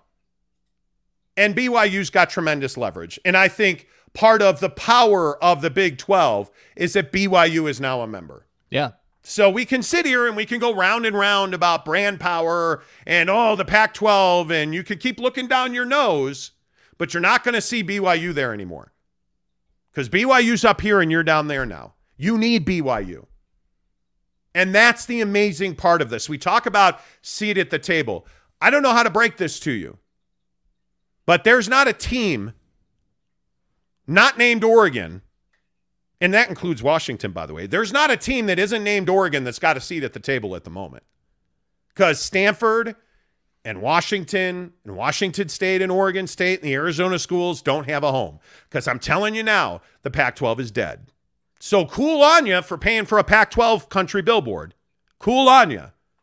But before you start talking all of this this garbage about how BYU doesn't have a brand and the and the Big 12 doesn't have any more leverage than the Pac 12 has, do some math, and understand the history of college football. Okay, I feel better. You're so fucked. I feel better. Good. Good. Excellent. Excellent. I agree with you, by the way. I agree with you. I've just gotten to the point where I'm over the BS. Yeah. The Big 12, if the Big 12 wants to measure like horns on a steer, let's do that. but at some point, you got to go and get the job done because the Big Ten's getting the job done. Well, and I think that you know the elephant in the room is the sentiment from Utah to BYU over the last decade hasn't exactly been friendly. You oh, know? it's and back I think to that, bite you in the ass right now. Yeah, and that's and that's what I think. You know, and and again, not even hating on Utah fan. Like that's what I think Utah fan doesn't want to talk about. That's what I think Utah fan has no appetite for. Hey, you've been talking a bunch of junk and hating on BYU for the last decade, and now BYU, you know, went through their time. They took their beating. They've, you know, figured out independence and now obviously are in the Big 12. And now you're going to have to figure out how to survive your beating and whether you're going to the Mountain West or whether you're actually going to be able to get into the Big 12. You know, like I do think that Utah going to the Big 12 makes a whole lot of sense. You know, who doesn't want the Holy War every single year? I, think it makes perfect sense. But again, I have to agree. If you're anybody not named Oregon is not at the table right now, and that's the problem. Like I am concerned about about Utah. I am concerned about the Arizona schools. Like I am concerned about Washington. These are, you know, not so much the Arizona schools in my opinion, but Utah and Washington. Dude, those are nameplates. Those are those are crowning jewels in the Pac-12, you know? These are teams that need to be in a P5. And when they're not and they're in the Mountain West, that's going to be a problem. Yeah, I, I don't know, man. I, I think one of the things that's really interesting to me is just the hate for the Big 12. And, and, I mean, mainly, you know, the assumption the Big 12 is dead. I Financially, I just don't see that. Greg Yeah. Hawkins, thank you for the uh, $5 tip. He says, I hate BYU, but hey, if you give them 50 plus million dollars a year for athletics in a power conference, they're going to become a powerhouse, especially under Kalani. Dude is a stud. Kalani Sitake is a stud. There's there's no other way to put that. I mean, the guy the guy is proven. The guy Yeah. is absolutely proven. Yeah. Um, let's see. The big Mugamba says the right reason equals money. The right time whenever the money comes. Yeah, and I Exactly. Think, I think right now Oregon's the money in the Pac-12. Oregon is Oregon is the money in the Pac-12. You know, like it is what it is. Greg says, "Hey BYU, I know we've had our problems and we've beat that ass nine of the last ten years, but can you put in a good word for us in the Big 12? Sincerely, Greg." exactly, exactly. Luis Ortega says, "Hey Jazz fans from uh, Jazz fan from Yucatan, Mexico. What's up, man? Good to see you, Mexico. Appreciate you guys being here." Um, let's run through some of these comments. Jermaine uh, Bell says the SEC needs to consistently play the other leagues. Well, I don't know that the SEC needs to do anything because Coach Saban, um, I mean, he's running that town. The SEC can is. do what they want, when they want, how they want. It's just that simple. They're the best league in the Yeah. Like they they are the most dominant. They're better than you, and they have no problem telling you they're better than you. I agree. Ryan Scandura says, "Wait until the SEC teams realize they don't have to. They don't need the NCAA." Well, that and that's the other thing here. When are when are when are all these big boys with with deep pockets going to figure out they don't need the NCAA? Yeah. When is that? When's that going to happen? Uh, Ren says super conference is lame. Only two will matter: Big Ten and SEC. Well, We'll I guess- see. I guess we'll find out. Yeah, we'll see. Right. Gabe Ledley says GCU alum and Big Ten Commissioner Kevin Warren. There you go. Yep. It all comes back to, to GCU. Does it not? I, I think it does. Uh, let's see. Rance says USC will rise up eventually. They will. SC's back. College football needs SC. SC is back. Uh, Kurt Meyer says BYU is solid. The biggest challenge now is they need Mrs. Monty to chaperone the new players to keep the honor code. You're welcome. Yeah, that's that's not wrong. That that's that's not wrong. I don't disagree with that. Uh, Jordan Clarkson destroys ankle says, "Come on, man. BYU went to the Big 12 so they could keep living in the U shadow, Nah. and this was the moment K. Nurin's head exploded and nothing would be the same again." It's probably true. Kay, are you okay over there? You feeling it?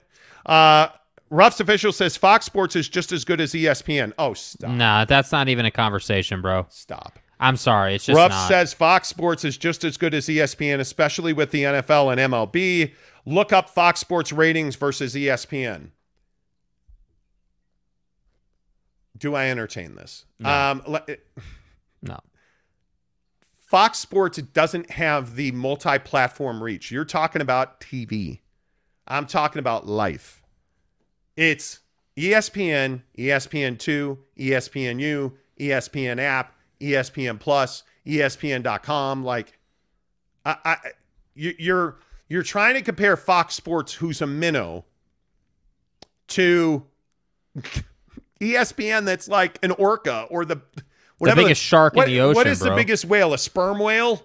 I got a sperm whale for you. Travis Bird says uh, every conference in America would love to have the University of Utah um, into its conference. They would they would add style and grace and a pretty face. See, that's a song.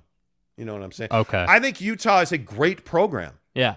They're, I mean, they're coming off of arguably the best season in the history of, of the program. The problem is they're on the back foot right now. You They have are. to figure out how to get to the Big 12. It's that simple. Yeah, I, I don't disagree. NY Jazz fan says, I just hope things work out where it will create some space for different teams to make the college football playoff rather than the ACC teams dominating. I, I'm tired. I, I'm not a Well, first of guy. all, the ACC teams don't dominate the college football playoff. There's one ACC team Well- that gets there. The SEC dominates the playoff. I, I think the ACC gets deference because of the names that are there. And I think I get what what other name besides Clemson has there been? I mean, Florida State, I guess. When's the last time Florida State was in the college football playoff? several years ago. But, I mean, uh, but, come on, but, but hold on. We're, we're not no. Florida State is a Dude, legacy college Dude, football the brand. SEC runs the college football playoff. It's Well- Alabama and Georgia every single year. Like It is, and I agree. The AC, the ACC is another conference in, in major trouble here. I mean, it, there's there's no question about that. We'll see what happens. I, I I think there are brands in in the the ACC, but they don't get close to the. Florida State is not the brand that Florida is. I, I Yeah. mean, Florida Florida is a bigger brand than Miami. Florida is a bigger brand than just about any. Florida is a bigger brand than than Clemson. yeah. I mean, it, but who's going to win the ACC this year? Well, they already uh, crowned Clemson. The ACC is a basketball conference, man, not a football I would agree conference. with that. I would absolutely agree with that. There is, they, I mean, I would agree with that. Ruff's official says uh, BYU does does have a big following, but they still have a weak schedule. BYU has a weak schedule. Okay, moving along. I, I I'm sorry, man. I just can't. Dude, What are you BYU doesn't about? have a weak schedule. BYU has one of the best schedules around, like they do every year. That's one of the reasons they struggle. there's just no way to spin the fact that BYU has been an unequivocal success as an independent. Yeah. There, there's there's no way to spin Yeah. that. I, I, I their schedule making is how business is done in in college football, and you know, frankly, their biggest issue is they've had to knock off big brands off their schedule to fit into the Big Twelve, and yet you're still playing. Anyway, I I, I don't. Now, think if you want to say, it. hey, I really don't. if you want to say, hey, they're BYU is going to take their beating in the Big 12 for the first couple of seasons, that's a conversation I can get down with. Hey, like, how competitive is BYU going to be in the first three to four seasons in the Big 12? Can they compete for a conference championship? Can they be, you know, top three? I don't know. We have that. That remains to be seen. I can tell you this: it's a bad look to go into a conference and finish bottom five. I can tell you that. So there's definitely pressure to perform. Well, and I, I also think, you know, if you think about who's BYU got on their schedule, Arkansas, obviously Notre Dame. We're giving away a trip to that game, by the way. Baylor. A trip for two. Baylor. Um, Oregon. Oregon. I mean, to say that they have a weak schedule is, is kind of ridiculous. I just, yeah. Anyway, let's keep rolling. Oh, look who's back. Dax Johnson. How's Dax your, Johnson. How, how's your Johnson, Dax? Uh, he says, Morning, boys. Been a while. Love the show and go Cougs. Appreciate you being here. What's up, Dax? Uh, Mike Maple says they negotiated their own contract with ESPN because of their brand. Exactly yes, right. Yes. Exactly right. Uh, Tanner Plummer says, careful with the white salamander reference. That triggers a lot of Latter day Saints. Well, it was a joke. And not our joke, by the way. Uh, Brandon Whiteside says, college sports is so lame. Conference competing uh, more compelling than their actual games. Well, the off field news is by far more I compelling. don't disagree, man. You know, I don't disagree. Yeah, K. Nurin says, thanks again for the truth and nothing but the truth. You're welcome. You're welcome. You are welcome. Uh, let's see. Rugs89 New York says, how do does Ainge run the NBA? Please explain. Well, you can go back to the beginning of the show and catch an hour of that because we did. Yeah, we did about an hour on it. Go back. By the to way, beginning. we're two days away from making that announcement. Yep. It is 7:55 Mountain. Yep. We are 48, 49, like 48 hours and five minutes. Yep. You know. Uh, let's see. Daniel Westover says, LOL, comments about BYU having a weak schedule. COVID year doesn't count. This year they have Oregon, Notre Dame, Baylor, Stanford. Uh, uh, Stanford is the one I was forgetting.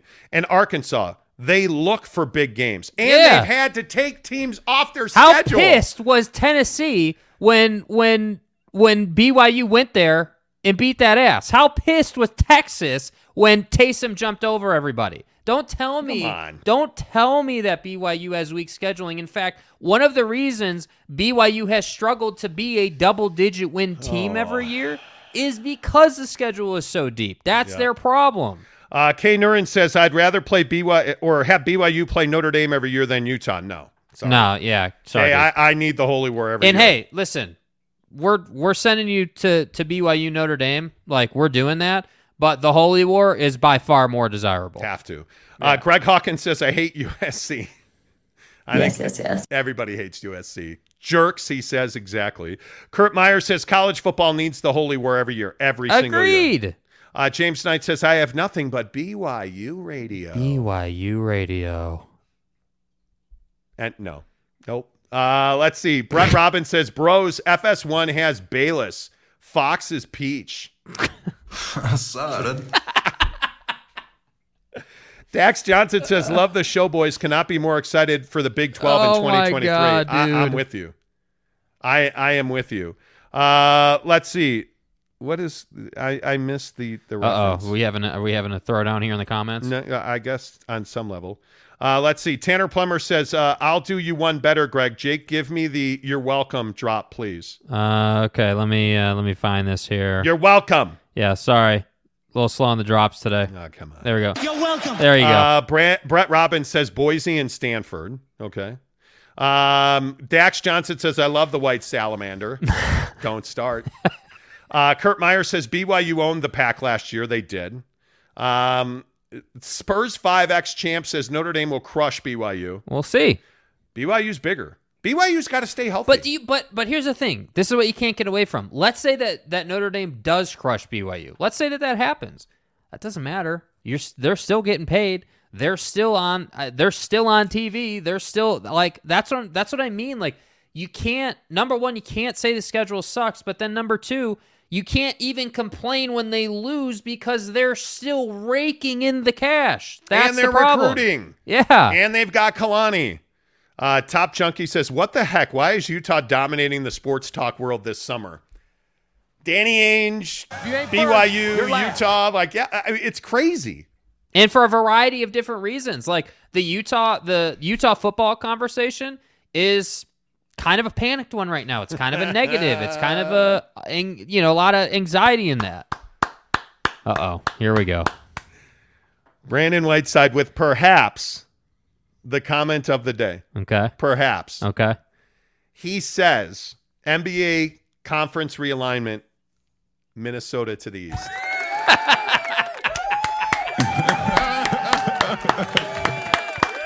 Yes, yes, yes. Well played. Brandon? Well played. Welcome to the show. Well played. Uh, NY Jazz fan says the BYU hate on U of U and the U of U hate on BYU is so dumb. They make each other better programs for from competitive competition in all categories. One wouldn't be where they are without the other. Steel sharpens steel. I totally agree. Yeah. I totally agree. So, uh, Brett Robbins says, "Do you guys uh, do you got to be in Chi Town to be a Jordan fan? No, you don't. Nope. You don't. Not at all. Not at all. Okay. Okay. Okay, I feel better. I feel better. And now, I think we have to talk about Elon Musk. Yeah. Non sports stories of the day. Time for that segment of the show. Um, because Elon Musk is in the news again. I am a Tesla stock owner, Mm-hmm. unfortunately. Mm-hmm. My money guy bought it without my permission, Mm-hmm. and it pisses me off every day. Mm-hmm. Elon Musk is in the rumor mill again. One of his best friends is Google co founder Sergey Brin. Right. Rumors are flying that Elon Musk traded DNA samples with Sergey Brin's wife. Elon. I don't know if this guy is just an undersexed maniac, but his dad's got kids with his stepdaughter and like what are we doing? Just so you can go to Pound Town. This okay, so I guess this is the question I would ask. Right. Right. Is Elon Musk a rock star or like just a guy who cannot control himself? Elon. Where do you, uh, so do you like Elon Musk? No, I'm not. I'm not a huge Elon guy. I can appreciate all the innovation, all the tech stuff he's done, all the space stuff he's trying to do. I, I can appreciate that side of Elon. The off the field Elon, if you will, not a big fan of of the behavior, man. I I, I think that this whole Twitter saga thing, th- this story we're talking about now, like he just puts himself in bad spots. And Repeatedly. apparently, allegedly, he puts himself in other people's wives. Um, do you, oh, oh, oh, hey, Hello. hey, Oh, well, there, hey there she is, Hi there. Hey guys. Miss America. Good morning, Mrs. Monty. How are you? I'm good. Tip of the day. I got a, I got a tip of the day. I, don't you- dip look, your guy, wick in you've been on the show three candles. minutes. You've you've been on the show three minutes and you already did it. Hey, um, by the way, here's a tip of the day. Can I have the tip of the day? Anyway, and just kind of scruff it and I play with it when it Elon Musk is like a probably sort of a narcissist or an egomaniac. There's You know. something going on.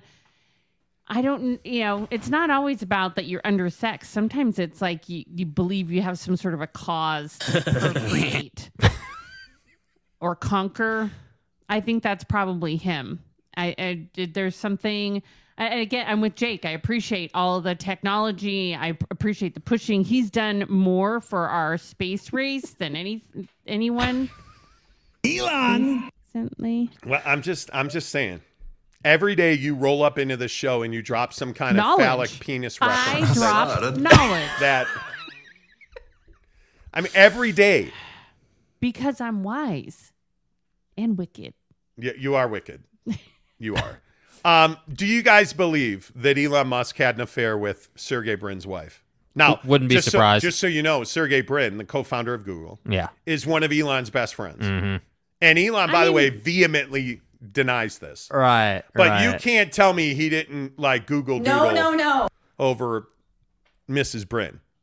How do we know? I, well, Like- but why does he get the benefit of the doubt? Yes, yes, yes. I, why Like- shouldn't he get the bet? I mean, like, Why? Oh, I'm sorry. I Did you people ask? should uh, own it. did- like, if you're swinging, own it. Like, Are you kidding me? Uh, or did you we are- really just kill one? Go. Yeah. Did you really just ask why Elon Musk doesn't get the benefit of the doubt? Because Hey. the guy is pounding box at work and like having twins. His dad's off banging his stepdaughter. Like, are you kidding me right now? Why does why does Elon not get the benefit of the What doubt? now?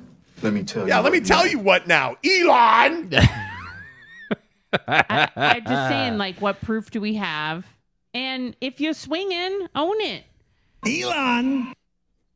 Uh, I don't. I, I don't know for a fact. I wouldn't. If it's true, would you be surprised? No, I would not be surprised. Who would be? No. Are you kidding I me wouldn't right be now? Surprised, but that's why, like, it's like you know, if it happened, it happened. I just think people need to be honest about Is you the, know. it, but is the swinging thing real? Like it, it's In the funny. world? We were listening to a podcast last night. Right. Um, Fred Taylor, the former NFL running back, has I think it's called the Pivot, and he does this podcast with um, you know, several different guys. Ryan Clark from ESPN of Steeler legend, but Channing Crowder, the former Miami Dolphin, and others, is now becoming a media star. And Channing Crowder goes on the pivot and he talks about the fact that him and his wife like to go to nudist colonies. Hey guys. But they don't share their DNA with other people. Right. Elon. And so and so in this particular episode of the pivot, and by the way, it's highly NSFW. It's on my Twitter feed. Do not mm-hmm. watch it with your with your mm, wife. Yeah, you you you ain't trying to do that. Yeah. It's highly NSFW. But in this episode, Channing Crowder's like, oh, yeah, we like to get naked with people, but we don't ever procreate. Um, we don't ever exchange fluids. Um, And then Kevin Hart, the comedian who was on the show as well, is like, wait, wait, wait. Here's the problem. And Kevin Hart goes on to tell a story about how a friend of his went to a swingers party for the first time ever. They him and this friend of Kevin Hart's and his wife are like, yeah, let's let's go swing. Mm-hmm. And this dude proceeds to watch his wife entertain another gentleman. And he's like, "Yeah, that was it. The relationship was over right there." That's out of the window. I could, I, I've seen it. I watched it, and I can't do it. Now I can't do anything, I, and the relationship ended. Do you know what that's like these days? No, I don't. Like, I don't think that I could. I don't think I could do it. Hell I- no. I- honest to God, like I am.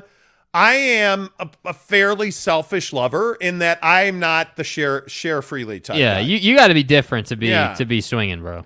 I don't. I. If, if, I. I don't know. I don't know. Why are you laughing? Hell no. I just think people are so uncomfortable, like with anything outside of you know, like Are you saying that that you would be comfortable? Kevin. Hart was very comfortable. He was uncomfortable talking. About Yeah, that podcast was real. It was. Like It was. real. Kevin was comfortable with it Dude. At all. I mean, I, it was. I don't know. Like, I, I can't say that mentally I'm like uh, there. I can't say that like I would be comfortable in a nudist colony Yeah. or a nudist resort. No. Yeah. But the guy was saying that he, it just felt comfortable to them to be around other naked people. That's, That's some bullshit. we're No, no, no, no, no. It- it- it- you, I don't buy that for a second. If you are naked and So you're around you a bunch of other naked lying, people, then? You, you just think he was lying? I don't know if it, I, it. Channing Crowder said him and his wife Yeah. are just comfortable and they like being nude around other nude people. Yeah. But I think the best point about this is when you go to a nudist colony, you're not there with bros rocking six packs and you know six foot blondes who weigh 110 pounds. Yeah. You're usually there with 80 year old guy with male pattern baldness who's like 500 pounds and he's rocking like a piece of mostaccioli. Don't like you know that's who I am? right, but that's who usually hangs out at nudist colonies. If Uh, someone is that true? six foot I don't tall know. and 110 pounds, they'd actually be dead. So All right, my point is there's no hot six foot blonde said, okay, call it 160 pounds. I don't care. There, you, you're not going to like look. Have, I don't know. Have you been to one? no, but the perception, I think you Well, can. I you cannot make an argument you have to me. No idea. You, you're so you're telling me you believe the argument. You're telling me you believe the argument that nudist colonies are stocked with people that are like good looking humans. I have no idea. but I- what do you think? I don't know. I think there are people of all shapes and sizes, probably just like there are in the rest of the world. People of all shapes and sizes. I'm not doing it. I'm telling you, You right now. dude. You can't tell me it doesn't feel weird to walk up on the nudist beach for the first time naked. Like that's got to be a weird Bro, feeling. I am not going to. First of all, as I said, now look, I'm an Adonis, Right. So when I get naked, I I'm mean, a fucking unit. yeah, it flows like a river, right? Right, Like I right. mean, you just know that about me. Lidocaine and B12. Yeah. You know, Yeah. um, Right. and stuff. But the point is, Right. Okay. No, I'm not going to a nudist colony. I and, and by the way, if I'm getting naked around other people, specifically women, I'm trying to get that. That's Come on, just let's go, Schleprock. yeah. We're guys. And and but that's the thing. Nudist colonies are not all about hitting that. oh my God! They are not. and I think if you would ask people who go to them, You really okay? So I, I just want to. some people want the freedom I- to wait, not I- have to wear clothes. I just want to clarify what a motherfucker saying. I just I need to understand. You're telling me that people take off their clothes around other fucking people and they're like, "Oh man, that rack is beautiful. I'm not interested." But man, my uh, God, hey, how much is that shaped like a triangle or is that a Not rectangle? everyone is Yes, yes, yes. obsessed. Some people, and I truly do believe that. Yes, not everyone is So sex wait, obsessed. you're you're telling me you go to a nudist colony be- because you just want to, you know, I'm fascinated. I saw that I saw that museum Some piece where just they want like to feel I free. want to, yeah, I'll feel free. I'll feel everybody for free at a And you know nudist colony. You'd be kicked out. Are you because kidding that me? is not what they are Bro, about. if you roll up on the Stop. nudist beach and you're like turn the hell on walking around the nudist beach, what are you gonna do with yourself? Are you telling me Come on. you're really trying to make the case that you don't go to a nudist colony to have sex? It's sort of a natural I'm not reflex. saying that no one has sex, but that is not the basis of a nudist colony. What is And it? If It's you just- think Ugh. that that is, you might need to think again about consent.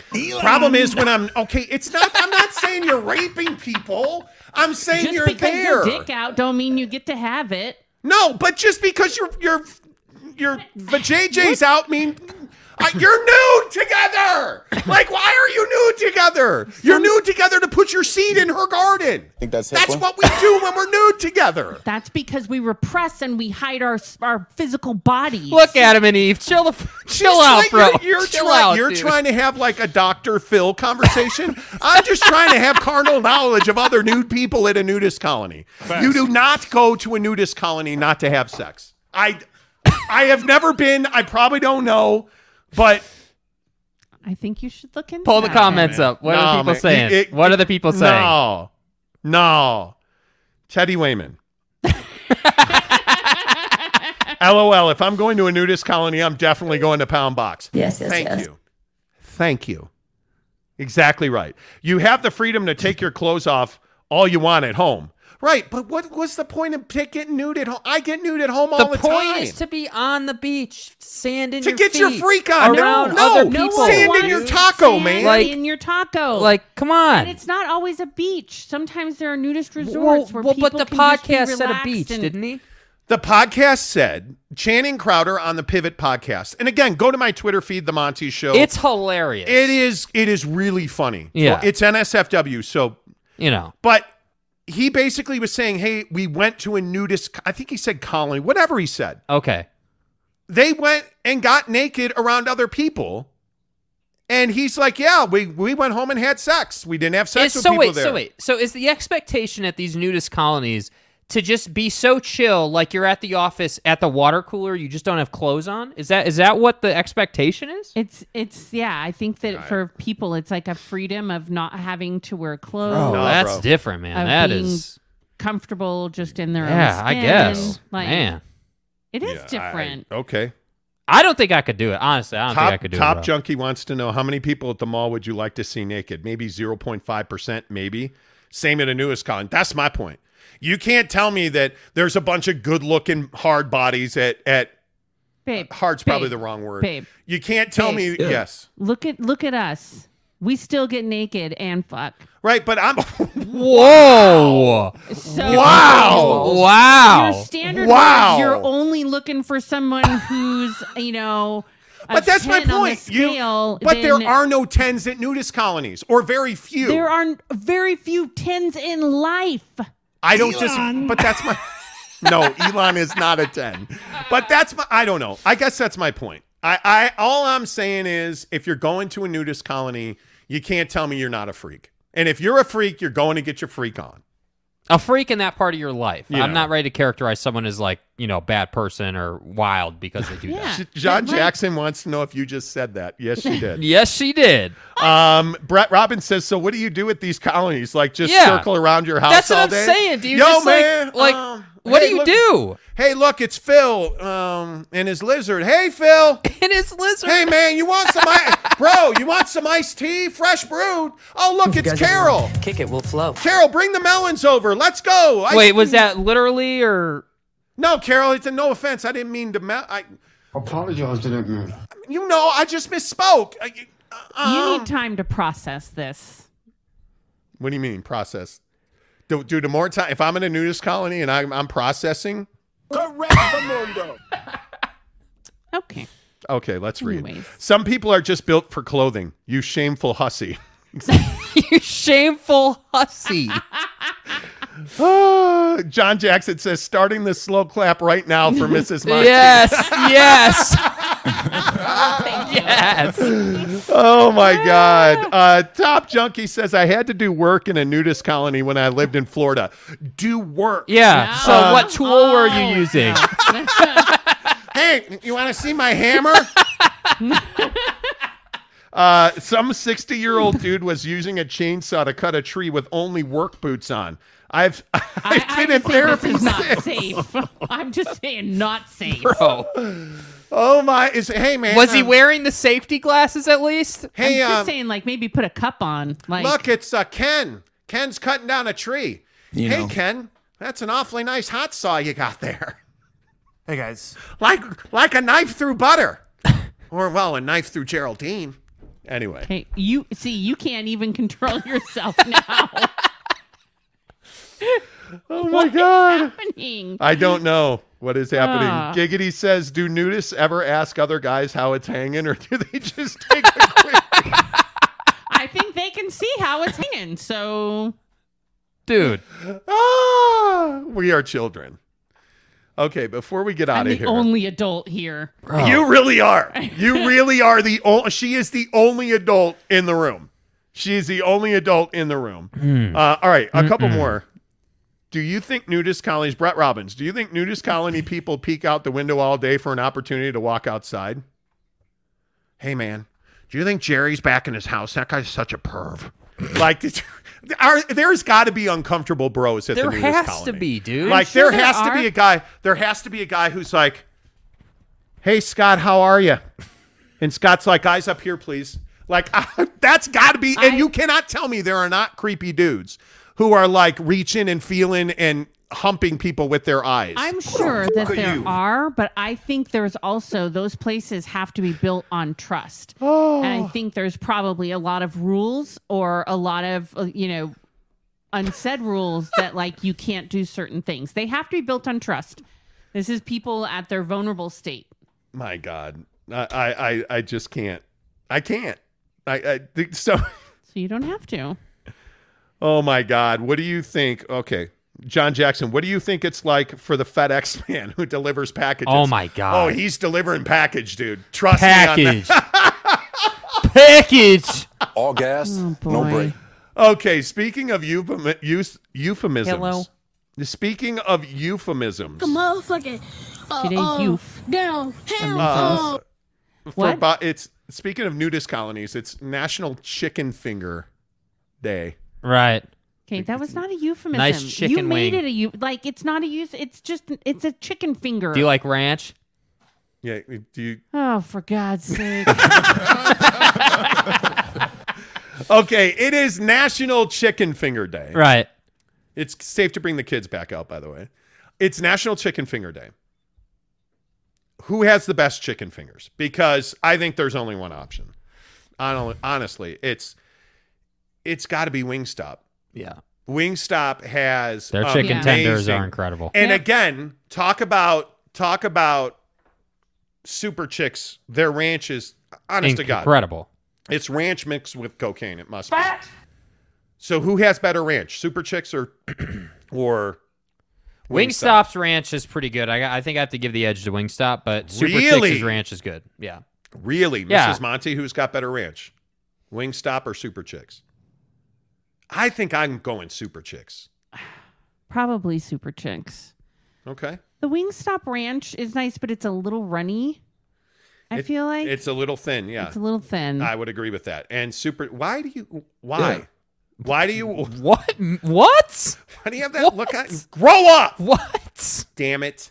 Anyway, and then the so we agree that Super Chicks Ranch with Wingstop chicken fingers. Yeah. And then there's a condiment conversation, which is different than a condom conversation. Are we clear on that? On chicken fingers, the question I would ask is what are appropriate condiments for chicken fingers? Because Barbecue, you roll Yeah. in here and you say ketchup, I'm going to slap. barbecue, Barbecue, honey, mustard, mustard, ranch. ranch. Those three. That's it. That's and, it. Well, no, like a, a good Polynesian kind of a sauce, like a sweet Teriyaki. and sour, like Or or, sweet and sour, like, yeah. uh, you know, Like Chick fil A sauce. yeah, Yeah. The But they have it Hawaiian like you know, thing. even McDonald's has like a pol- like a you know. I'm saying the staples though. The staples are barbecue, honey mustard, and ranch. Those Yeah. three are like Yeah. you know the go-tos. yeah. Okay. What's I agree with that. here? You cannot put ketchup on chicken fingers. I'm just ke- If you ketchup. are under, if you're over the age of ten, you cannot. Under Oh. ten, you can put ketchup on your chicken Oh. finger. I like that a lot. 10 year olds, you're free to use ketchup. Mm-hmm. 11 year olds, grow up. I mean, we need some serious maturity out of the 11 year olds today. Ketchup does not belong on many things. Hamburgers, yes. Hot dogs, no. What? Oh, I'm kidding. That's a joke. Ketchup on hot dogs is absolutely a, a thing. Yeah. Ketchup belongs Okay. on hot dogs and hamburgers. It does not belong on chicken fingers. Mm-hmm. Ketchup belongs on a steak. If you're paying that much for a steak and you want to put ketchup on your steak, knock yourself out, kid. I'm not putting ketchup on a steak. A1 sauce. No. A1's A1 It's sauce. not disgusting. A1's good. No, it is No, it's the, not. It is the It's devil's terrible, semen. A- A1 sauce is the, the devil's, devil's semen. semen. It is. I, I Did I- they get it from oh, the Devil's Nudist Colony? Perhaps. There's no devil. Perhaps. I'm sorry. What? it. There, anyway, You're fine. Anyway. You're fine. You I think. put your ketchup on your hot dog at the nudist colony. You're wow, fine. I am not a Red Wing guy. The point is, I I am. You said it, not me. dude. I You- seriously was talking about ketchup. So was I. What do you mean? Anyways. Anyway, the point is, um, I it, it- chicken wings are easily one of my favorite things to eat. Chicken fingers are a close second. Yes. I think fingers, hands I down. love. But here's the other question. Again, what goes good with with chicken wings Fries. and chicken fingers? I don't think necessarily celery and carrot sticks are the best accoutrement. Yeah. I I got to tell you, man, a good French fry, and I I need to re re I need to back away from something I said. I criticize Super Chicks French fries. Mm-hmm. We had Super Chicks last week, and the fries were amazing. If you get the fries plain and you get their crack cocaine ranch dressing at Super Chicks, Yeah. I'm telling you, it's really good. Yes, now, yes, yes. Super Chicks chicken fingers are not bad. Mrs. Monty, you've had them. I have had them. They're they're not bad. Uh, yeah. You know what's great about the chicken finger? It's a versatile food. The chicken finger can be eaten just plain as a finger food. It can go in a wrap. It can go on a sandwich. It can go on a salad. I'm just saying, like chicken fingers are versatile. You don't put chicken fingers on a salad. You're Yes, you casual. do. No, you don't. Yes, you, You, do. you put ground turkey, as I did yesterday, as a connoisseur of salad and healthy eating.